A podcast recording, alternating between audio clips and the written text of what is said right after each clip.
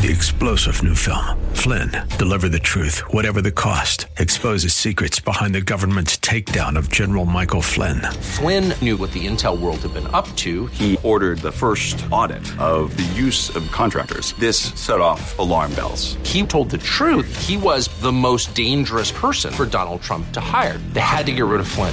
Flynn, Deliver the Truth, Whatever the Cost. Available now. Watch it today. Go to SalemNow.com. SalemNow.com. Good evening and welcome. Welcome on back to Wake Up with Randy Corporon. I'm Randy Corporon. Good to have you along. Our phone number, 303-696-1971, 696-1971. And as you know, we are your itsy-bitsy, teensy-weensy Saturday evening show where we are unafraid to tell tough truths, to take on the corrupt, coordinated, Democrat-controlled media machine, to go round and round with anyone who is willing, and I got to tell you, there aren't too many out there for some strange reason. But one of the things we like to do here is talk about the untouchable things. And if you, like me, are unafraid to talk about stolen elections and what happened in 2020 and what happened in Maricopa County in 2022, you are going to want to stick around for at least the very first hour of this show, because coming up here at about 5:25, we will be speaking with a good friend of mine, Garland Favorito. He is the co-founder of Voter GA. The GA stands for Georgia. A lot of election shenanigans in Georgia. Voter GA is a nonpartisan, nonprofit organization, and it's led an election integrity movement in Georgia, gosh, since 2016. So, you know, it didn't just pop into existence because some crazy people somehow thought there was, maybe a little something wrong with the 2020 election outcome. It's been doing this a very long time. And one of the things that they've been involved in literally for years is the Curling v. Raffensperger case out of Georgia. One of the co-founders of Voter GA, Ricardo Davis, is an original plaintiff in that case. It's been going on about 6 years. A full trial that lasted about 2 weeks in Georgia, started on January 9th, wrapped up a couple of weeks later. And the outcome of that, now we don't have a ruling from the judge. I did not personally attend. So we're going to have somebody on who has been deeply, deeply involved in, digging relentlessly. We'll get the history of how this case was, like so many others, originally dismissed, but by appeal and by persistence, it managed to find its way back into court and actually had an evidentiary hearing. Did you know the U.S. District Court on October 11th in 2020 found the Dominion voting system that was used in the November 2020 election is unverifiable to the voter and in violation of 2 Georgia statutes? My understanding, I talked about this a couple of weeks ago, I didn't see it for myself. My understanding is that a forensic expert hacked a Dominion voting machine right there on the witness stand, right there in the courtroom. So we'll talk to somebody who was there every single minute of every single day. We'll direct you to places where you can see the closing argument, slide presentation, and see just detail after detail after detail of the evidence that was presented in that hearing. That should be a fascinating 20, 30, 40 minutes, however long we wind up taking. My good friend Garland Favorito. Really looking forward to doing that. Hoping, fingers still crossed, maybe a little extra prayer to God that sometime before the end of the show, we get at least 15, 20 minutes, maybe more, with another good friend of mine, Pastor Jeff Schwartzentraub. I can never do his name. Jeff, I can't read my own writing either, but it's Jeff Schwartzentraub. I just call him Pastor Jeff. Is that easy enough to get there? Here it is. There is a Z in there. Not the way I spell it, but Jeff Schwartzentraub. But you may know him because he is the pastor of the Brave Church, started in a little strip mall, and now 3 massive locations. I think the church they're in that I attend with my daughter and some other family members from time to time is the old Cherry Hills Community Church, or Cherry Hills Community Church. So big, beautiful building, 3 campuses, streams it live. He's just one of the most dynamic pastors that I've ever been around. And the way that I got to know him, and, you know, we're not drinking buddies. I'm not saying that you drink, Jeff. I don't know if you do. But I created so much admiration in my own heart and my own mind for him back in the COVID shutdown era, when I had the honor and the pleasure of representing Bandimere Speedway. And we kept them. Those guys were fearless and stayed open throughout. 10,000 people coming to events. Oh, you're a super spreader. You're going to get people killed. You've got to be shut down. A 2-day court hearing that was watched by thousands of people online. It's when the Zoom hearings, the WebEx hearings started really being a thing. And interestingly, in a courtroom back in the height of COVID, in a courtroom where everybody was wearing masks, everybody in the audience, everybody on the prosecution side, the judge, as I recall, wore her mask at least off and on and off of the bench, onto and then getting off of the bench. Not John Bandimere, and not I.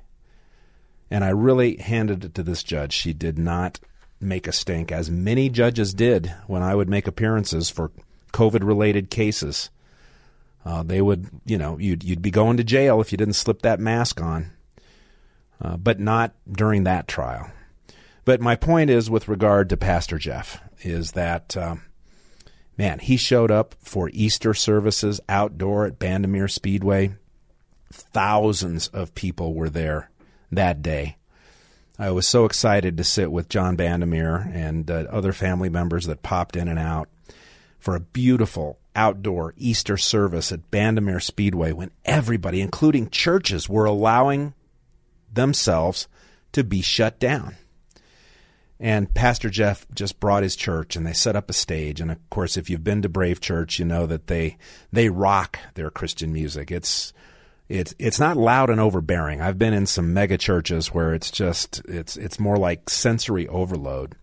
They do it right. It's just beautiful. And it's, you know, modernized music, but nothing but praise and worship. And they brought that outdoors to Bandimere, and so many people got baptized at the end of that Easter service. And I was just so proud to be a small cog in that wheel that helped keep Bandimere open. And well, I guess I was their only lawyer, so legally, but it was their courage. It was their principles. It was their determination that they were going to continue to stand for the things that they believed in. And I watched Jeff at work, and have just always been so impressed. So we're hopeful. And we're still working out details. Very, very busy. Of course, Saturdays are so hard for him because he's got 2 services to deliver tomorrow. And this guy, I mean, the preparation must be immense, because if you ever watched him preach, it's a thing to behold. Just motivational, inspirational, but also cut to the chase, straight out of the Bible. No messing around is something that I really, really admire, and is missing in so many churches. So we're trying to get him on, and if we do, we are going to talk about end times. I know, and I didn't see these. I know that he taught a couple of series on end times a couple of years ago that were well received, and very, of course, significant topic for any Bible believers who see what's going on in Israel and how even the United States, under current Marxist, demented, showers with daughter Joe Biden leadership, is turning against Israel. Very easy to believe that we are finally, Bible time is not human time, but it sure feels like we're in a spiritual war. And so, be very interesting. If we can get him on, he has promised to come on the show at one point or another, and we will hope it's tonight. When we were texting earlier, it was looking pretty darn good. So, and many of you asked last week, I know it seems like hosts are dropping like flies around here. George Brockler vacated his chair. He's now running for district attorney in the newest judicial district that we have. And we all, you know, I saw it coming. I'm sure many of you, if you're politically active, you knew that that's what George does. And so when an opportunity came up like this, I'm not surprised that he took it. And then I see from the texting, the text to studio today. Oh, and texts are already rolling in. But from the text to studio that apparently Jimmy is leaving the show. So I think you guys who, you know, love the live and local around here are getting nervous. And when I didn't show up last week after, you know, live promo that was running all day on Saturday and people texting me about things that might be worthy of talking about, and I fully planned to be here, people got nervous that thought, hey, they're just doing away with all the local hosts. I don't know that that's happening. I don't think so. And I certainly haven't had any indication that I can't come around, at least for a little while longer. So, but last week, man, it was that snowstorm because I was in Las Vegas and I flew out there a week before because, you know, it was the Republican National Committee winter meeting.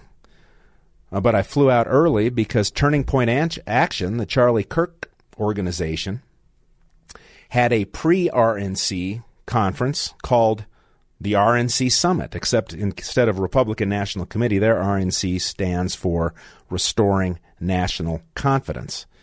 And that was for 2 days in Vegas before the RNC winter meeting. And they only invited a select few of the RNC members to attend that.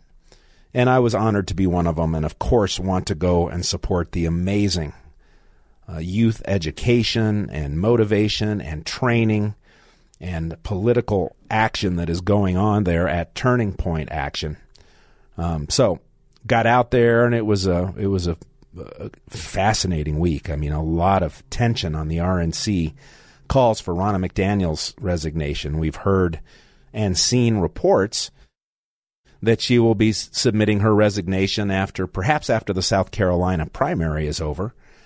Reports that Donald Trump has talked to her and that he believes changes are needed and all of those things. I'll tell you, though, I got a letter and I was on a radio interview yesterday, I think, in North Carolina for a while on a major show out there where apparently it's not a surprise to anybody, but Ronna McDaniel has sent a letter out to the committee, and it's obviously open to the public. It's not a private letter saying that it's not true. She's not leaving the RNC. So who the heck knows? But I was at the airport on time. My plane was scheduled to leave on time, and about an hour beforehand, they said, we're going to be about 15 minutes late. Things are starting to cloud up in Denver.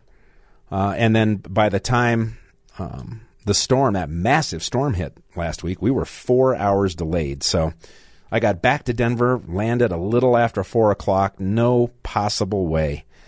And I was so bummed because I had gotten audio ready. I didn't send it in when I realized I wasn't going to make the show. Had the bumper music in, but there was just no way to get here and do a show last week. So I think They replayed the show from the week before, but that's all that was going on there. We are carrying on and intend to do so here for a while. Anyway, it's 5:19 already, and because we do have Garland Favorito coming up, I think we'll get to our break right now. And boy, you ought to stick around because what went on in a Georgia courtroom, and obviously you have to wait on the judge and see what the judge does, but what has been learned about the so-called efforts of the Republican Secretary of State to promote some level of election integrity in the state of Georgia is just pathetic. And we'll probably talk about this later, but I know that there was a letter that went out about Tina Peters from the Colorado State GOP. I have not read it.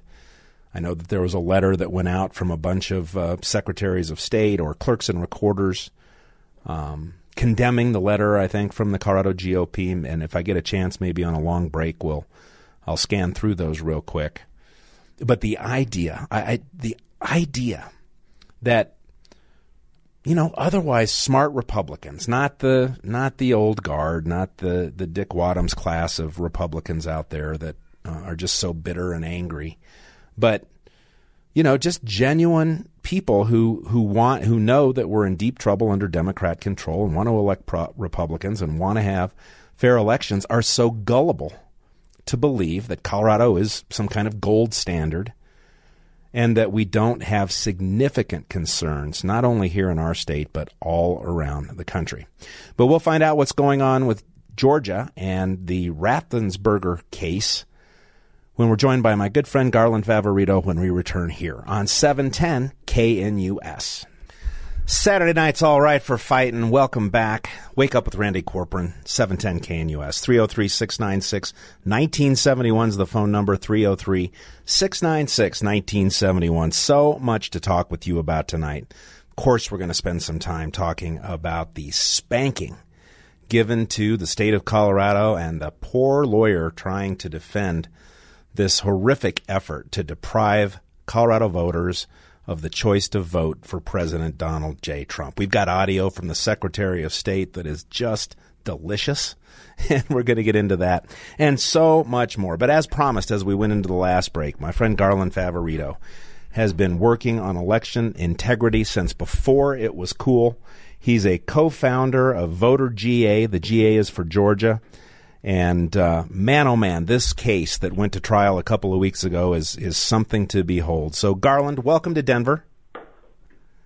Randy, it's good to be with you again. It's been a while. It's great to have. Yeah, it's great to have you back on the show, my friend. And you have been really, really busy getting this case back into court and these 2 weeks of trial and all of the information you've provided about what went on there.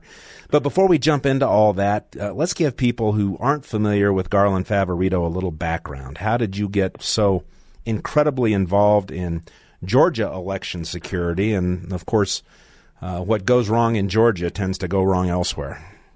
Yeah, isn't that the truth? Well, I'm an IT guy. I'm a career IT guy. I've done a lot of different things over my career: computer programming, systems analysis, data administration, systems development methodology, and I've got a background in all of that. And I got in there about, I guess it was 2002 when Georgia bought its first system. And it was a paperless system, the old touchscreens, direct recording, electronic voting systems. And they were completely unverifiable to the voter. They were not auditable. They couldn't recount a race. They just reprinted the previous unverifiable results. So being an IT guy, I wrote to the Assistant Secretary of State and the evaluators when they were still looking at them and hadn't even purchased them yet. And I said, I think this system is, it might be unconstitutional because it's unverifiable to the voter. So that was back in 2002, and they ignored me and many other folks who made similar comments back then and bought this system. So we formed Voter GA back in 2006 to challenge that system in the state courts, and we went all the way to Georgia Supreme Court and lost. The Supreme Court ruled against us.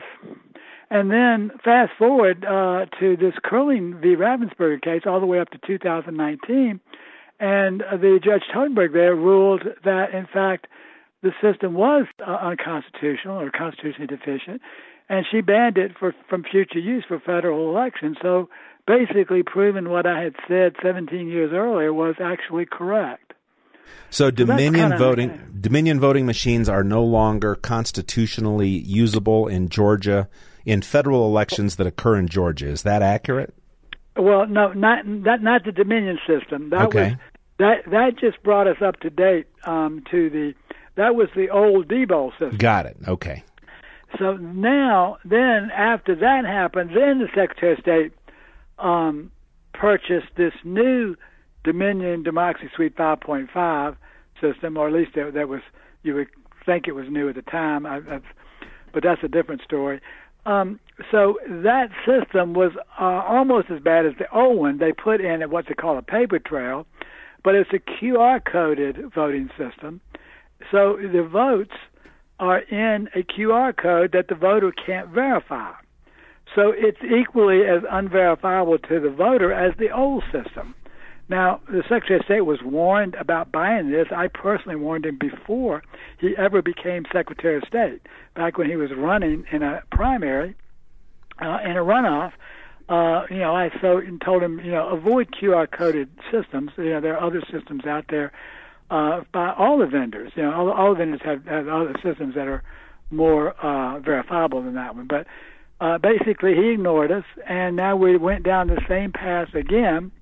And for the last 4 years of this suit, since 2019, the plaintiffs in this case are seeking to declare the current BMD system as constitutionally deficient. And that's basically what this case is about, are the components of it or all the system constitutionally deficient, and do they warrant being banned for future use in Georgia. And what does BMD stand for again? Oh, okay. So BMD, Georgia has ballot marking devices. I think Colorado has a similar. They use similar systems. They had, a different version of the Dominion system, where you mark them on an iPad or whatever. An iPad sort of thing. Screen. Yeah, right. Right. It's a touch screen, and then it prints out a. We call it a selection summary. It's not really a full ballot, but it just shows you the the candidates you voted for, and it shows you yes or no on the referendum language, but it doesn't print a full-face ballot. Now, I think Colorado has moved to a different version now that does that, but I'm not sure if they've conducted an election on it yet or not. Talking with Garland Favorito, co-founder of Voter GA. The website is VoterGA.org. You can find all kinds of fascinating information, transcripts from the 2 weeks of recent court hearings, summaries of evidence, slides from the closing presentation that was given. Is it true, Garland, that a U.S. District Court found in October of 2020 that the Dominion voting system that was used in the November 2020 election was unverifiable to the voter and in violation of 2 Georgia statutes? Yeah, that is absolutely true. That is exactly what Judge Totenberg found. Georgia law requires that the system produce an elective verifiable ballot, and she said because of this QR-coded system it does not, and that it's required to make selections that are in human readable text. So the actual selections are not in human readable text. So they are in the QR code, and that's what's accumulated. Did that cause any change in utilization of voting systems from the Secretary of State Raffensperger? It sure should have, but it didn't. They just flat ignored her. The legislature ignored her. The Secretary of State ignored her. And the judicial system has even refused to recognize her findings, even though she has looked at the most comprehensive set of evidence ever presented in a Georgia election case. She was flat ignored to date. And so what goes on in Georgia when rulings like that come out? How do the newspapers address it? Is she some kind of right-wing Republican appointee, or how are they dismissing the multitude of evidence that gets provided when these cases actually get to go to trial? Well, basically, it's selective reporting. They never actually print her findings, and we have to document those and distribute them throughout the state. Unfortunately, many people in the state know it. From what we've been doing at Voter GA, not necessarily from what they get in the newspaper, because I don't believe any newspaper has ever actually printed that, or any other news media, what I call the lamestream media. Sure. Well, we call it around here the corrupt, coordinated, Democrat-controlled mainstream media, or the corrupt, coordinated, Democrat-controlled lamestream media, and a whole host of other things. Some of them we say on the breaks because they're not FCC compliant, but it is a lopsided thing, and thank God for social media and whatever doubts people have about you know, Elon Musk and Twitter, a wonderful platform for now, again, the ability to push back against the corrupt narratives that, you know, have especially infiltrated our society leading up to the 2020 election and since. But man, it's an ongoing battle. It's just unbelievable. Is it true that Secretary of State, who is the named defendant in this case, Brad Raffensperger, refused to testify under oath about Georgia's elections? Well, yeah, Randy, that is absolutely true. And it's so ironic because, you know, this is a man who wrote a book entitled Integrity Counts. And he says, you know, you watch what happens in court. That's where you have to testify under oath and tell the truth. And he writes this in his book. And then he refuses to testify and even went to the 11th Circuit to get a decision that prevented him from testifying in this case. So a judge actually told him that even though he's the named defendant, and I assume he was named in his professional capacity, not in his personal capacity, but the sitting Secretary of State in a voting election case under subpoena, a court gave him immunity from showing up and testifying. Is that what happened? Well, that's right. And the U.S. District Court had ruled that he should testify because there were just too many conflicts in the various testimony that they had solicited. But he essentially appealed that to the 11th Circuit, which is what, as you know, is called a mandamus. And the 11th Circuit upheld his mandamus and said that he does not have to testify. Now, I understand it was the Dominion ballot marking devices that were utilized in court. We'll talk maybe in the next segment about hacking those in open court. But did anyone from Dominion Voting Systems come in to testify about the security of their systems? No, Randy, and that is a fascinating point in itself. No one from Dominion testified about the security. And there was a lot of finger-pointing going on as to who is responsible for cybersecurity in Secretary of State's office. The Chief Operating Officer, Gabriel Sterling, said it was Michael Barnes, the Deputy Director. The Deputy Director says, I don't know anything about malware. It was all handled by the Chief Technology Officer, Merritt Beaver. Merritt Beaver says, I didn't do anything about cybersecurity with Dominion. It was outsourced, and that's all under the responsibility of Gabriel Sterling, the Chief Operating Officer. So it was a three-way circle of finger-pointing, and the bottom line is not only did Dominion not show up, but there's no one in the Secretary of State's office who's responsible for cybersecurity. So imagine going into the 2024 election on an electronic voting system, and no one in the Secretary of State's office is responsible for cybersecurity. That alone would tell you that we have no business conducting an election on any kind of electronic voting equipment. All kinds of fascinating information at VoterGA.org, VoterGA.org. So, you know, I'm a trial lawyer, so I understand presentation of evidence and the opportunity to respond. And typically people who have, you know, nothing to hide or want to have their day in court are eager to show up there. How does it play out in court testimony that no one at the Georgia Secretary of State's office is taking responsibility for cybersecurity? That's one of the biggest things that it was actually a surprise to us. We thought that we knew where the individual was going to assume responsibility. He didn't. And when we started to ask this question, in fact, Ricardo Davis, who is the plaintiff of the case, when his attorney, David Oles, asked the Chief Technology Officer, and he said, no, I'm not responsible for it.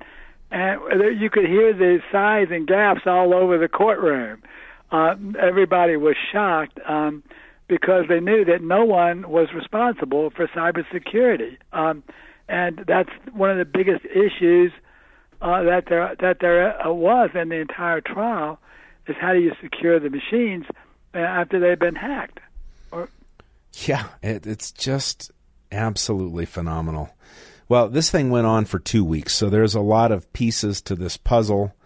I'd like to find out, you know, when you may expect a ruling from the judge. We'll talk a little bit about the issues that she is set to determine and all of those things. Is your time such that you can sit with us through a break so we can pick this up on the other side? I've got all the time you need me for. Awesome. Really enjoying our conversation with Garland Favorito. He stays with us. I hope you will, too. Wake Up with Randy Corporon here on 710 KNUS.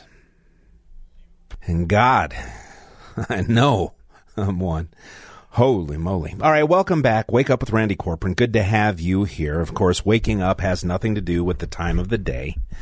It's all about getting your head out of the nether regions, muscling up your courage, being willing to stand up in the face of things like stolen or at least unverifiable elections, the absolute spiritual warfare that seems to be going on across the social spectrum in our country.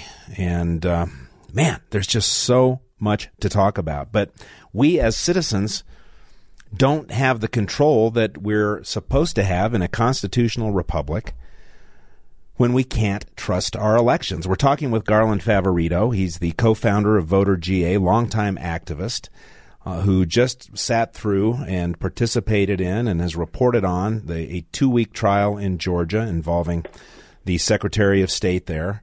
Fascinating, fascinating information that came up. Garland, a couple of things before we go back to the trial.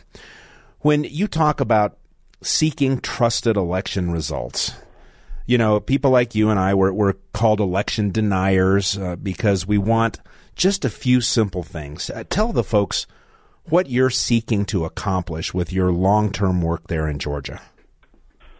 Well, Randy, just one of the things is that elections have to be transparent. So in order to have trust and everybody trusts the results, they have to be transparent. Most states, Georgia in particular, has all of its ballots sealed. They have all their ballots sealed, and you can never use them to verify the election results. So no one ever knows who wins, really. That, you know, the officials announce a winner, but nobody can prove that the announced winner actually won. And I think that's by design, because if you could prove who actually won the race by making the ballots transparent and letting the public be able to verify them through open records requests and so on, then you wouldn't have all the divisiveness that's in America right now. And much of the divisiveness is because no one trusts the results of the election. You know, in the last couple of elections since 2020, it's been the Republicans who haven't trusted the results. Prior to that, it was the Democrats who didn't trust the results.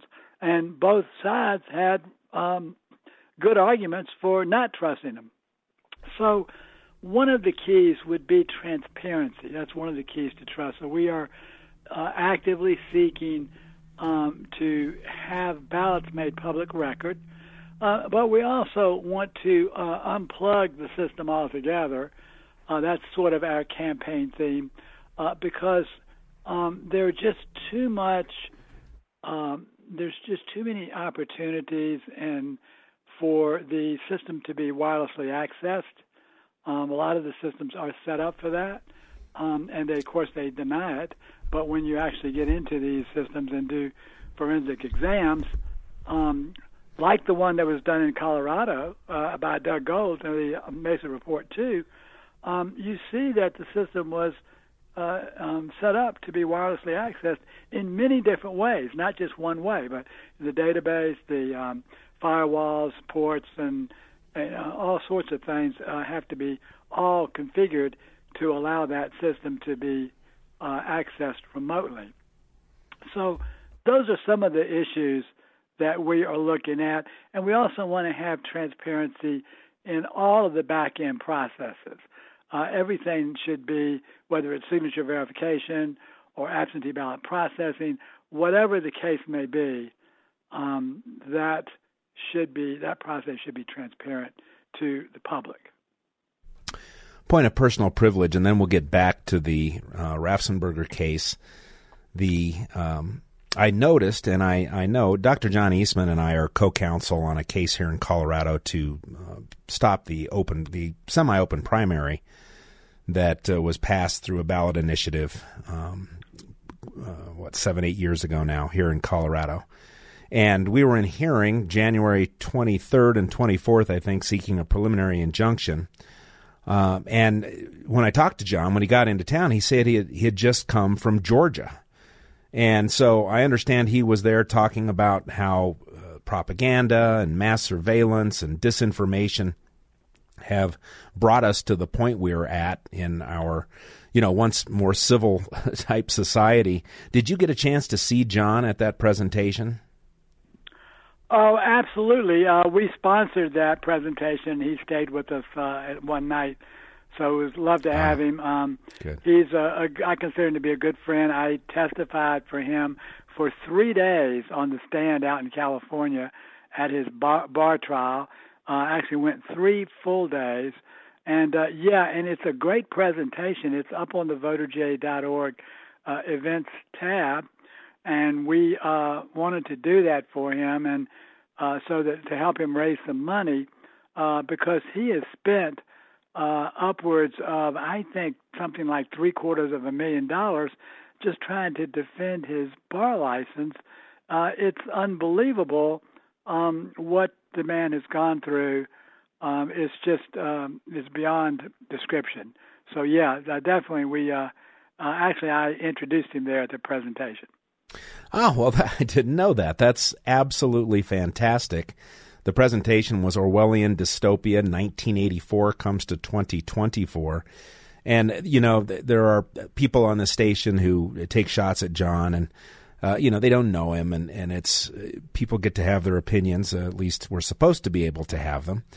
But there's nobody I have ever met who has more. He's been indicted for simply giving advice to Donald Trump, one of the top constitutional scholars in the world, who, is having to defend his bar license in a trial that didn't that thing go almost 2 months or 3 months or something like that? It's lawfare at its worst. Yeah, it really is, Randy. I went out there and the first thing I noticed when I got on the stand, I turned around behind me and there was 24 6-inch binders full of exhibits and testimony. And it's just unbelievable the amount of tax dollars that went into that. There's no way that the California attorney's bar fees could have covered the cost of that solely by themselves. So somebody is footing the bill for it. And, of course, it is basically political because the things that they're arguing about are really attorney-client privilege. The attorney has the right to advise his client as he sees fit, as you know, being an attorney. And, it's just a political vendetta that they have against, not just him, but it's basically anyone who's connected with Trump. There is an effort to try to destroy all those people, or at least inflict as much financial damage as possible. So that was just appalling to see that, and to see the bias of the judge. When I was out there and I testified, the judge was asking me as many questions or more than the opposing counsel was, and she was continually trying to trap me, and it was pretty obvious, and I carefully avoided all of her traps. But it was disgusting to see that these judges in these cases are so biased that, she didn't even give the illusion of being impartial. That's how bad it was for John out there. Well, I tuned in periodically. The thing literally lasted for months. I've never seen anything like it.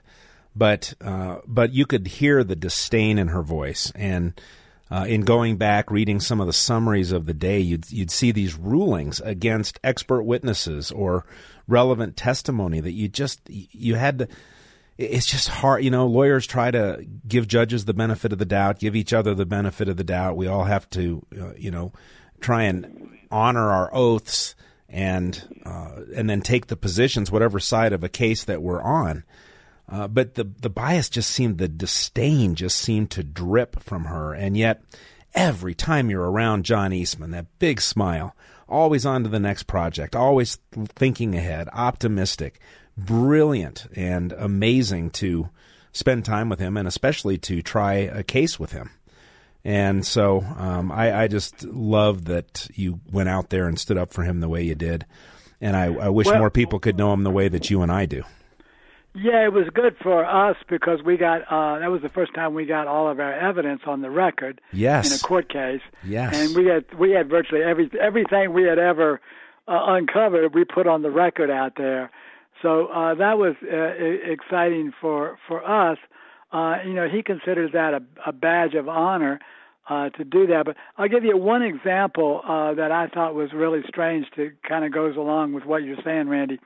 And that was when I was out there, I testified to 3 government documents, official government documents. One was from the governor, a study of audit discrepancies.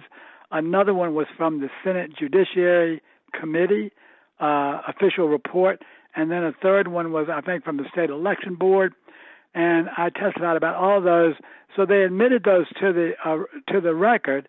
And I authenticated those, and the judge said she would accept them, but she didn't actually admit them into evidence.